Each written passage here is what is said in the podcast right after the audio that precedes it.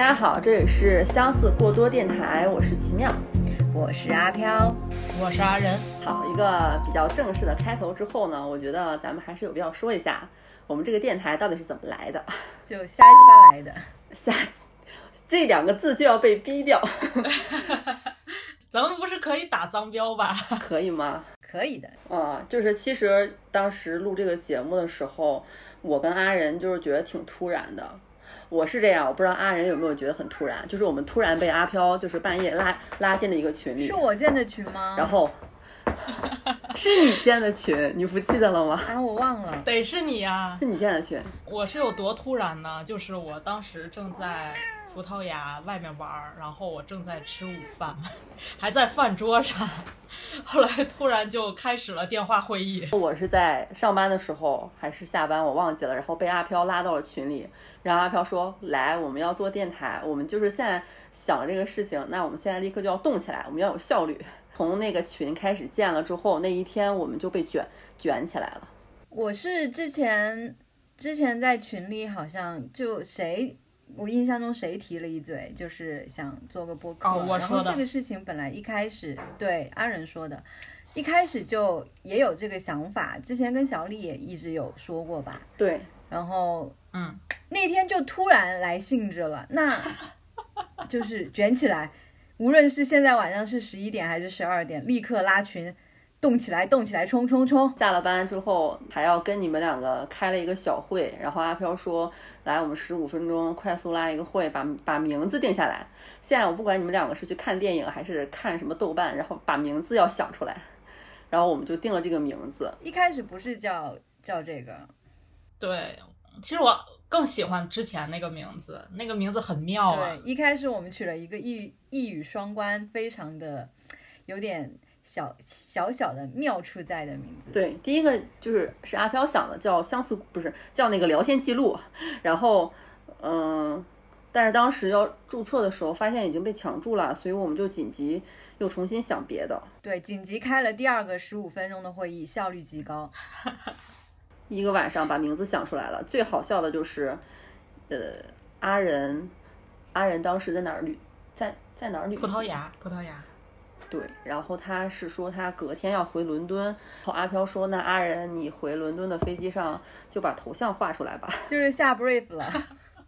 对，就是在外面留学了这么长时间以后，已经慢慢的习惯了国外的那种慢节奏的生活，然后突然一下就被这种中国速度，然后给打起来的那种感觉，小皮鞭在后面打着。突然就上班了，本来是在上学。对，说完我们这个这个播客就是这么来的，反正就是非常慌乱，但是我们效率极高，就高到什么程度？就是上周其实我们已经录过一期了，但是那一期废掉了，然后呃那一期我们录完之后，感觉还没有我们平时聊天自然呢。对，主要也是因为咱们三个是在异地的这个关系。对我是在北京，嗯，然后阿飘是在上海，我们播客就成为了一个从第二期开始发送的播客，耶、这就是我们的梗。哈 哈哈，此处笑声三下，哈哈哈。我觉得一开始就是本来就是想做一个闲聊的节目嘛，然后搞到我们的第二期就是准备过程当中，大纲已经写到了两千多字了，我就隐隐觉得这个事情开始变得麻烦起来。对，就还是想做一个轻松的，就是下班了也不要给自己班上，大家就是闲聊就好，就是对，闲聊，闲聊，闲聊，要把闲聊打在屏幕上。所以我想的是，我们这边可能每一期还是会想一个主题，但是我们不一定就是只聊这个主题，我们可能会随意发散，然后录到任何地方，嗯然后也会就包括我们之前想的，就包括我们之前想的是，我们每期最后三个人会有一点儿小分享啊，然后之后我们要是想到更好玩的环节。然后还有栏目，我们可以再随机加进去。总总而言之，就是比较随意的一个节目了。对，就是没有一个发散的节目，聊到哪儿是哪儿。发挥我们的跑题的特长。嘿嘿，然后那好，那我那我把这个题目，我把主题拉回来。我们这一期其实要聊的就是最近我们三个人各自的一个状态，就是现在上海疫情也挺严重的，而且我觉得阿飘当时做这个电台很大的一个原因就是他在上海居家隔离，阿飘，你说说，你觉得跟这个事情有没有关系？嗯，有关系，因为就是在家的话，就你会有大大段的空白的时间，如果你不去填补它，会有会让自己胡思乱想。那你在上海这段时间，嗯、你每天在群聊里面就是抢菜啊什么的，包括我们之前一起来帮你抢，就感觉发现确实上海这个东西还是挺难抢的。对啊，你现在菜还够还够吃吗？嗯，我今天还没有把封小区之前的买的菜吃完，因为我自己一个人吃的又少，然后一天可能有时候只吃一顿，一顿吃两餐，然后早上吃吃一个鸡蛋，然后就就还挺挺持久的。因为在封之前，封之前去了一趟超市，然后拎了拎了两大袋的那个物资，那那是几号啊？我忘了那是几号，一号一号之前还是几号？然后到现在十二号，就那两两袋东西，我吃了十十二天，天呀！呃，其实快吃完了，但是呃还有一点，但是为了就是以防万一，今天刚好就是有有上海在静安那边的一个我们之前朋友就帮我抢，他们他们小区在团团了团了那个菜，但是我们小区两栋楼的话人数比较少，团购的话不太不太团得起来。然后他那边团了之后有一份多出来了，就是他们有小区里面有个人他不要了，他觉得自己买多了不要了，然后我就顺了这单了，然后叫了叫了那个跑腿的帮我送过来。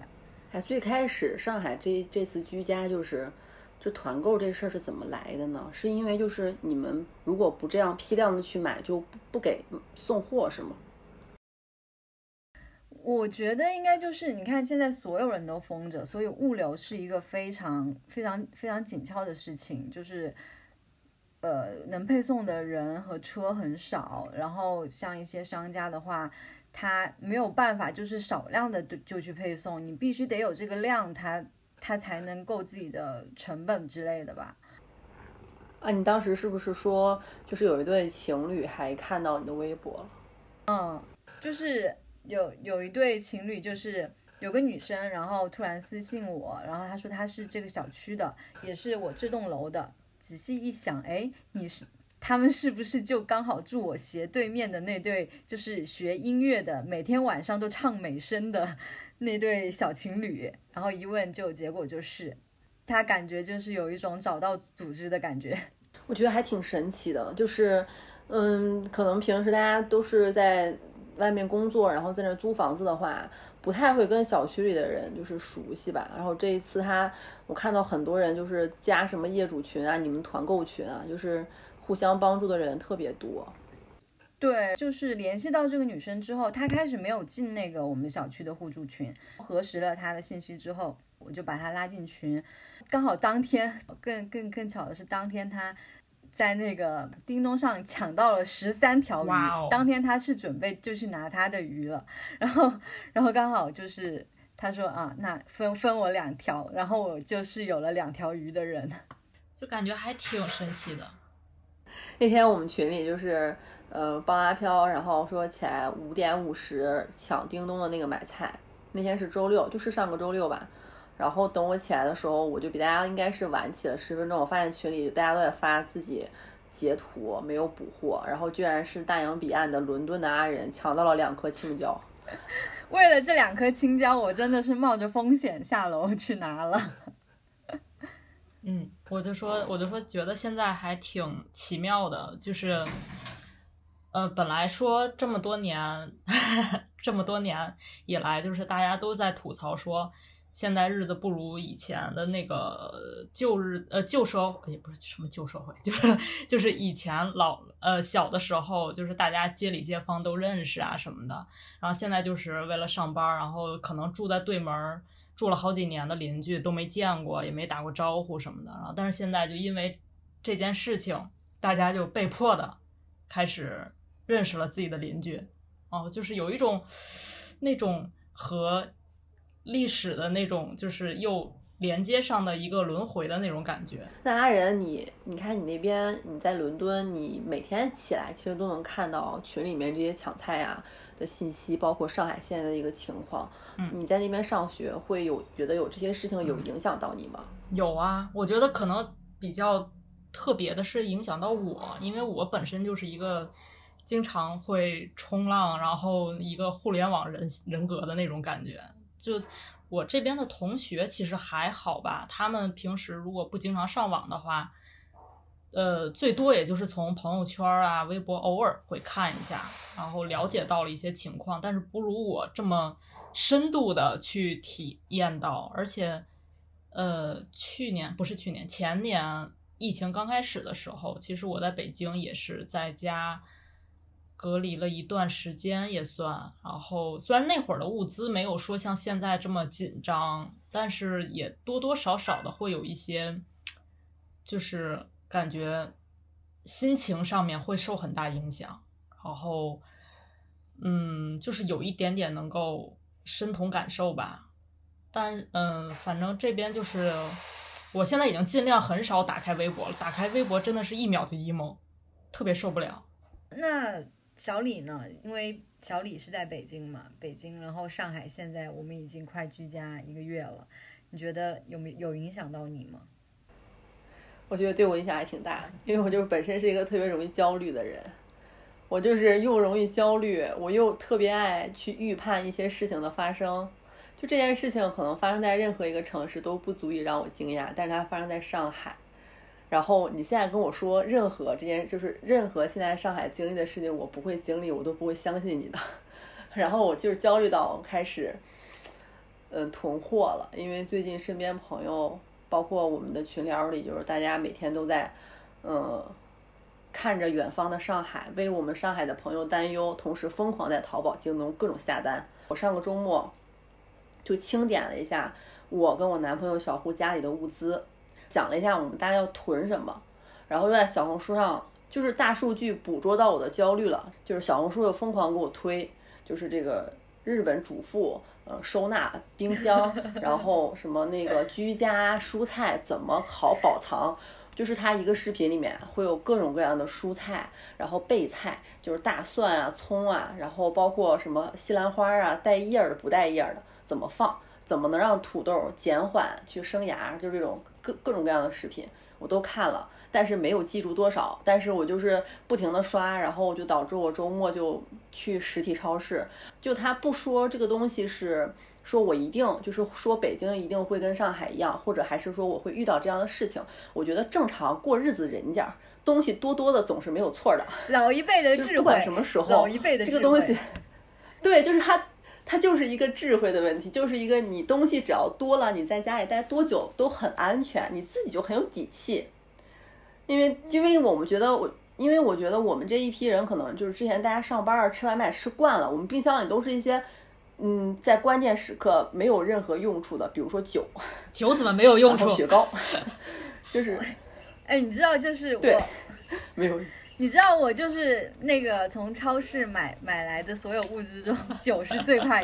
喝完的。就我当时看阿飘说他去，就是上海当时封，就是封你们小区还是怎么封之前，不是说有一段时间就是让你们出去准备嘛，然后群里还有包括我们都在跟阿飘说，就是你快去买。然后阿飘当时在微信上那个状态就是极其乐观。他很乐观，他说：“哎，没事儿，没事儿，不可能吃不上饭的。”哎呀，然后他推了一个车去超市，然后拍了一个照片。我看他超市的那个购物车里面 有一瓶酒，就只有一桶水，然后剩下的东西就并不多，就看起来只是这个人他要做一天的饭而已。然后，然后，然后我就跟阿飘说：“我说你再多买点吧，太少了。”然后他就说他拎不动了，当时我就很着急。当时我真我真的拎不动了，我已经装满两袋子了，还有一桶水，你都不知道我怎么搬回家的。是，我觉得大部分上海上海的朋友可能都像你当时那个心态，觉得问题也不会这么大。但是真的让我们东北人看到这个，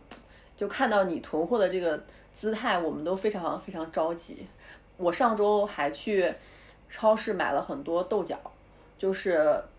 在北京，它没有东北那种油豆角，我买的是扁豆角，还然后我买了得有四个包装袋的那种，分批焯水冷冻，就是冻豆角，还有冻茄子这种东西是在我们东北物资最匮乏的时候，秋天的时候会把这些蔬菜焯水，然后打包冻起来。冬天的时候就是地里什么都没有的，我们就是以，比如说我们东北特别远的地方，它可能超市里面卖那种新鲜菜也会非常贵，甚至没有。就我记得很很多年之前，我小时候超市里面吃不到什么新鲜蔬菜的，我们冬天就是白菜、萝卜、土豆子。然后我每年秋天就看我妈这样焯豆角，然后到了冬天就是顿顿吃豆角，不是豆角就是酸菜，都是可以放很久的。你们这是你们这是刻在骨子里的东北基因。对，所以我当我在一个北京的春天开始冻豆角的时候，我觉得很魔幻。我当时想，如果我妈看到这一幕，她会怎么想？我在准备过冬的食物。但当我做完这一切之后，我整个人就是觉得很踏实。就起码，如果我把我冷藏里面的所有蔬菜就是消耗完了，我还有我冷冻区的里面的豆角，还可以补充一点维生素之类的。哎，但是我跟我爸妈说，要不然囤一点东西吧，囤点菜啊之类的。然后他们两个都特别服，就像现在的阿飘一样，就说：“哎，没事儿。” 就是我不知道这是不是一种过来人的淡定，就是嗯。然后，反正我劝了他们几次了以后，后来我妈就觉得，就是可能是想让我安心一点，然后就开始敷衍三连。嗯嗯，好的，我们知道了。好的，好的，就这样。你说的对，你说的对，但我不做。对，但我其实的状态，但我其实之前状态感觉跟你爸妈差不多，就是我给我妈打电话的时候，因为东北一直有疫情嘛，包括我也两年没有回去家了，我爸妈就是特别担心我。然后他们每次一有疫情了，各地有疫情，他们都会。觉得北京其实有零星那么几个，他们也会很担心我。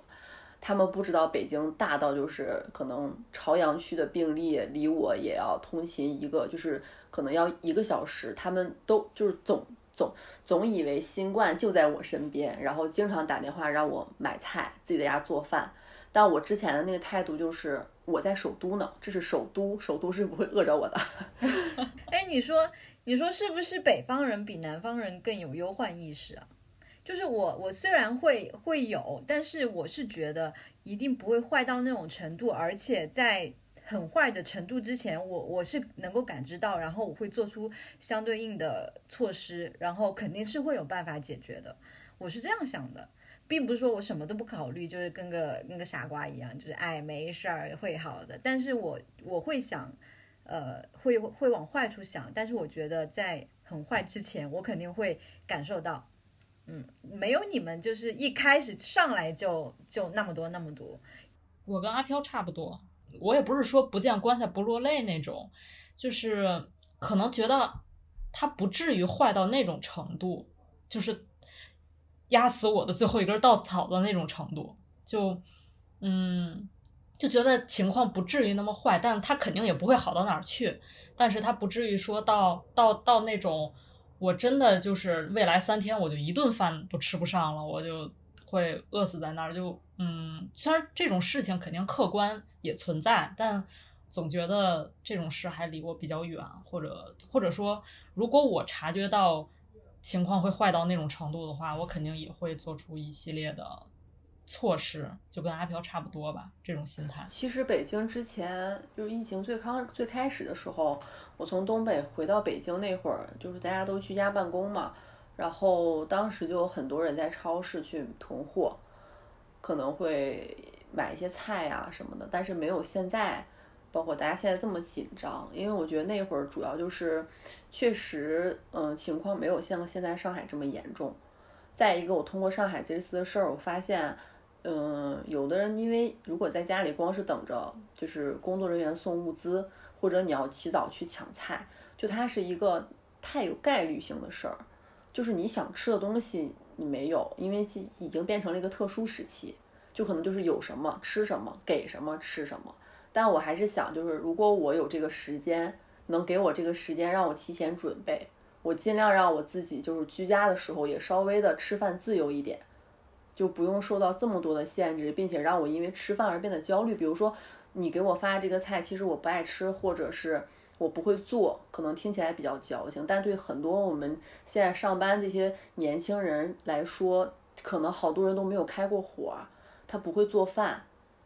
他甚至对很多食物都是嗯过敏啊或者怎么样，我觉得可能所有情况都有，但是一旦到特殊时期，我们就要去配合了啊。那个时候我们居家的时候，情绪啊，然后吃饭呀、身体状态啊，各个方面都会受到影响。其实就是一个主动和被动，一个主动和一个被动，就是自己要抢占主动那一方，就是多为自己做一点准备，你有的可选。我有时候觉得我们其实反倒不用去担心，嗯，爸妈，因为我觉得他们他们的生活状态是家里的冰箱永远都是满的，包括我们东北，我们东北老家吃米吃面不会像北京就是外面大城市里面就是十五斤五五斤米十斤米，我爸我妈他们吃米应该是五十斤，就几十斤起，然后，嗯，像东北冬天的时候就特别冷嘛。然后很多东西，很多东西就是都是冻货，什么冻的小鸡儿啊、蘑菇啊，什么冻的鸡鸭鱼啊，各种东西。嗯，基本上每个东北人家里面应该不止一个冰箱的，就起码是一个冰柜。就冰箱是一个，如果如果是一个很小的冰箱，如果说一个很小的，就像我们现在租房子这种冰箱，你根本装不了多少东西。但是东北人从秋天到整个冬天，他囤的那些生活物资，跟你就是平时必需品。就是我们日常吃饭，就是今天来客人要做这个东西，就要从冰箱里拿出来的，然后都是冻了很久的。所以我我家反正是有两个的，而且加上冬天我们窗户外面零下三十度，也是一个天然的冰柜。就很多楼外面会自己打那种大铁箱子，它也是你的冰柜，所以东西非常多。嗯可能是因为东北的特殊环境而给你们养成了一个这样的囤货的习惯，然后南方南方可能没有那么恶劣的就是嗯环境嘛，是就挺物资挺充足的，可能就是在这方面的意识可能会欠缺一点点。呃，然后主要是我觉得就是，呃，这一波上海居家跟疫情刚开始，就是所有城市居家的状态也挺不一样的。就第一次大家就是居家的时候还是在苦中作乐，然后现在发现这一次还是苦比较多，因为当你真的吃不上饭或者吃不好饭的时候，那焦虑是非常非常大的。对，然后刚开始的时候就是，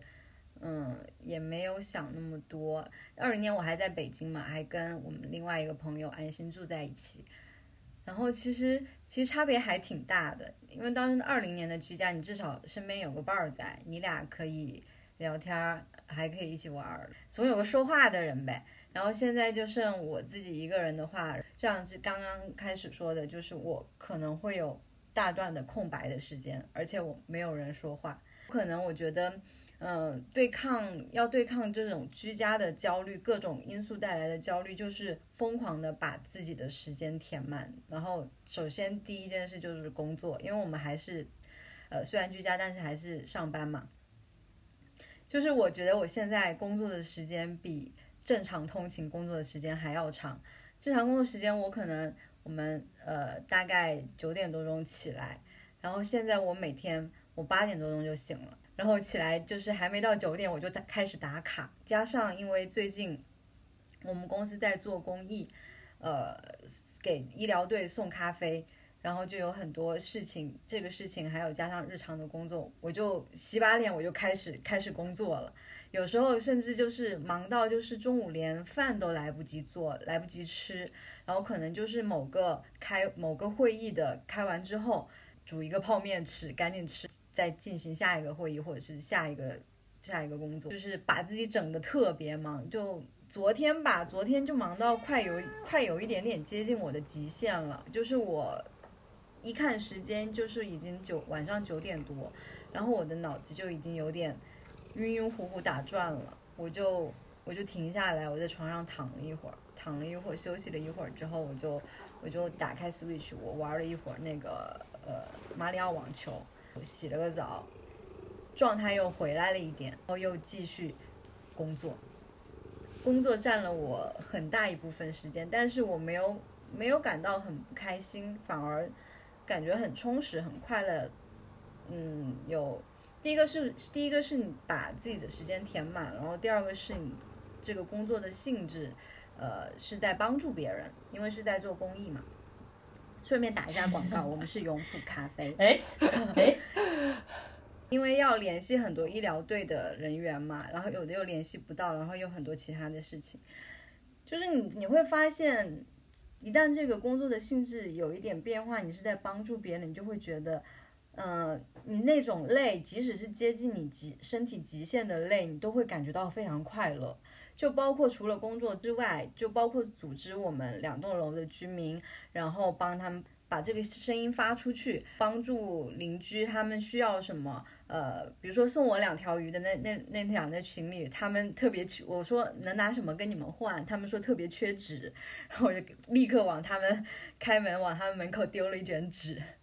然后包括我也还接受过，就是我楼上楼上的一个邻居，他呃给了我那个二氧化氯的那个泡腾片，然后他还顺带送了我两颗巧克力，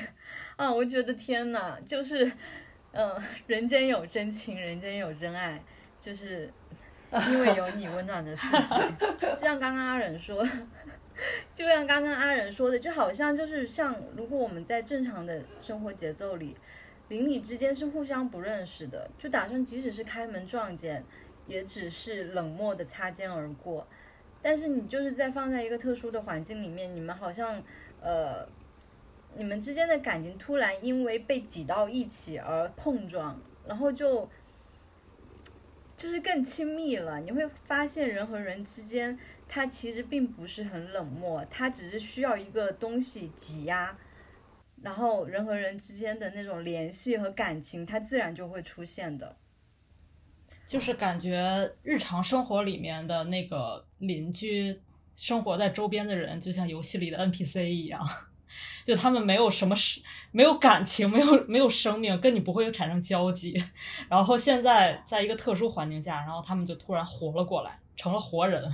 因为我觉得就是这种特殊时期，你能指望的除了自己，就是身边那些真实存在的，就是一个一个的人。就是我觉得只有人才能帮助人，就是包括我囤东西的时候，就虽然我很夸张啦，就是各种预判，然后把这些可能上海朋友们经历的事情会去在脑海里面自己演习一下，然后沉浸式的去体验了。因为每天的信息实在是太多了，你是不可能看不到的。就如果你不，你哪怕你不上微博，你打开手机，你微信上群里面，你各个地方朋友圈，大家都在转发，都在关注，你是不可能不会就是就是你是不可能去避免去看到这些东西的。然后我买东西囤的比较多的时候，那我男朋友小胡就说，就是这些就是就是他会跟我说。咱们家现在的米跟油能吃多久？其实不用囤，但我当时下意识的跟他说，我们再多买一点。就如果有这样的情况，我可以把它分给别人，然后或者看到看到群里面说，就是也是那种比较有梗的上海的素材嘛，说呃把猫送到别人家，然后给撸半个小时换点什么，我会想三百，如果到那个时候就是我的猫想送出去可能比较费劲，然后 就还会跟朋友们去开这样的玩笑。还有就是、呃，就是缓解自己居家焦虑的一点，对我来说就是呃，因为最近上海天气很好，就是上海几乎已经到了夏天了，现在白天最高温都三十多度了，天空很蓝，然后还有一点点的云。每天下午三点到五点的时候，因为我都坐在坐在桌桌子桌子上工作，然后我我旁边就是窗，刚好我这个窗口就能看到楼。呃，三分之一的楼和三分之二的蓝天。当上午的时候，都是会有很多鸟叫。从上海的鸟现在是凌晨凌晨四点醒的，到了上午十点多的时候，就鸟全都叫了。感觉哎，好像是不是叫的这些鸟是不是比还没有疫情的时候正常生活的时候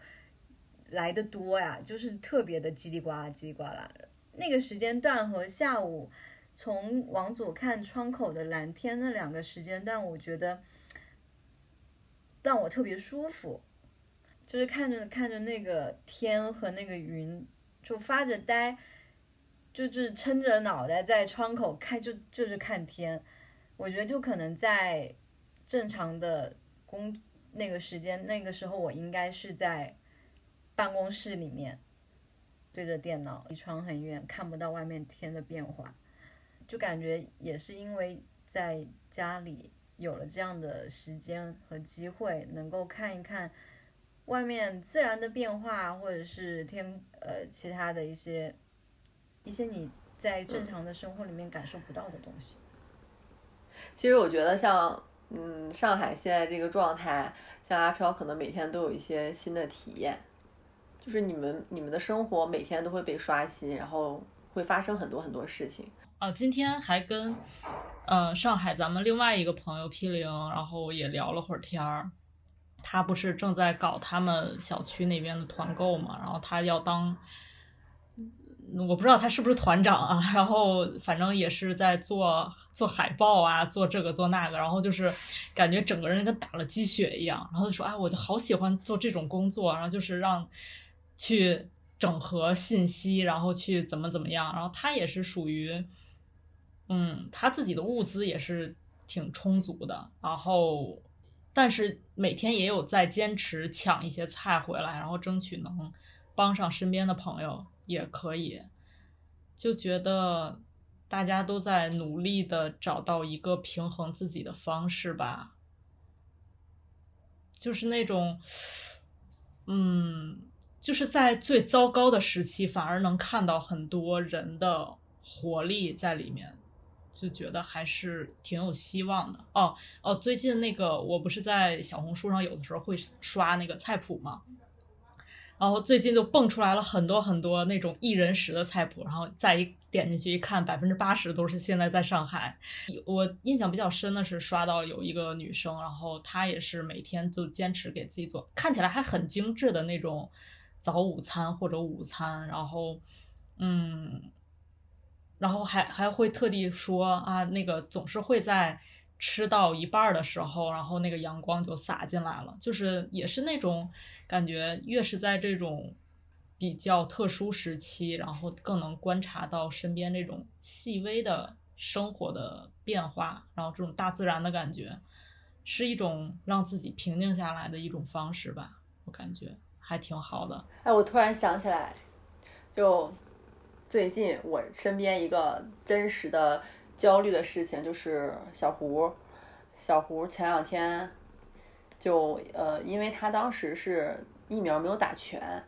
他他他只打了一针之后，他后面没有没有认真去打疫苗。我之前没有太在意他这个事儿，这次上海疫情之后，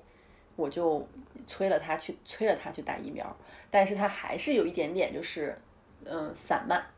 因为我觉得我们能做的不多，就是你把该做的事情做了嘛，然后我就催他去打疫苗。是，就是咱也不懂这个，反正咱们咱们也也不需要去懂，但是你去做了，大概率是没有什么问题的。然后我就希望他赶紧把疫苗打上，然后他就因为这个就是觉得我催太紧了，就恨不得他上着班下午立刻就要去打。然后我就会开始就是跟他也是渲染一种我对这个疫情的一个。担忧吧，就是我说我其实不怕这个得病或者是感染，我真的觉得它会让我们两个变得很麻烦。就是万一我们不注意防护，我们没有打好疫苗，万一真的就是运气很差，我们中了，那我们中了之后，我们的朋友，我们见过面的朋友要被隔离啊，我们一起一起上班的同事要被隔离，然后我们的猫，就是我会想特别特别多这种后续的次生的麻烦的问题，然后我就一一直的在嗯。教育他吧，然后结果这件事情发生没有几天之后，他就是有一天他着凉了，他着凉了之后呢，他嗓子开始疼，就这两天他嗓子开始疼，他说自己有点感冒了。然后小小胡你们也知道，本身就是有一点点矫情，就是但凡有个头疼脑热，他就特别害怕，你知道吧？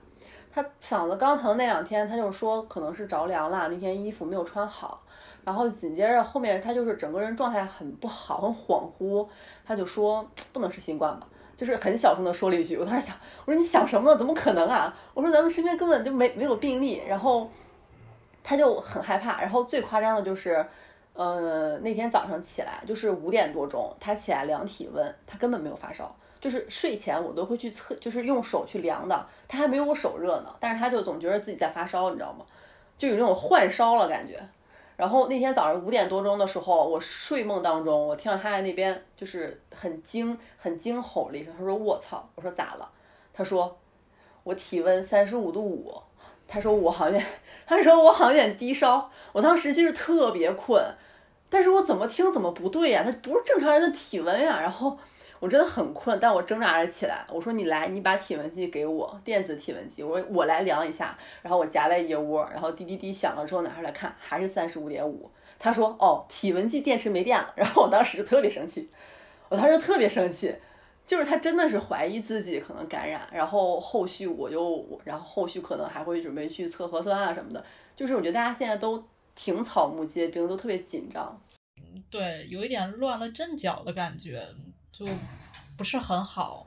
嗯，而且我觉得从这一波上海疫情，包括疫情就是持续了这么久，我觉得大家现在整体就是网络上也好，还有线下，大家的就是情绪还挺丧的。其实我觉得我们应该就是还是要。关注这些的同时，也不要过多的去关注，因为你关注越多，呃，我们整个人正常的生活也会被影响。但我们我们关注到了，然后我们转发了，我们尽我们能力在线上去支持跟帮助了就可以了。然后我们还是要把精力放在我们自己的生活里，就比如说我们自己要日常注意好防护啊，然后包括我这次也又买了很多酒精跟跟口罩，就是。嗯，怎么说呢嘛？我觉得反正就是，既然生活已经是已经到这个轨道上了，我们尽可能还是乐观的去面对吧。对，如果如果现在有有居家非让你产生非常焦虑，或者是还没有被居家，像北小李在北京，但是也同样感受到了焦虑，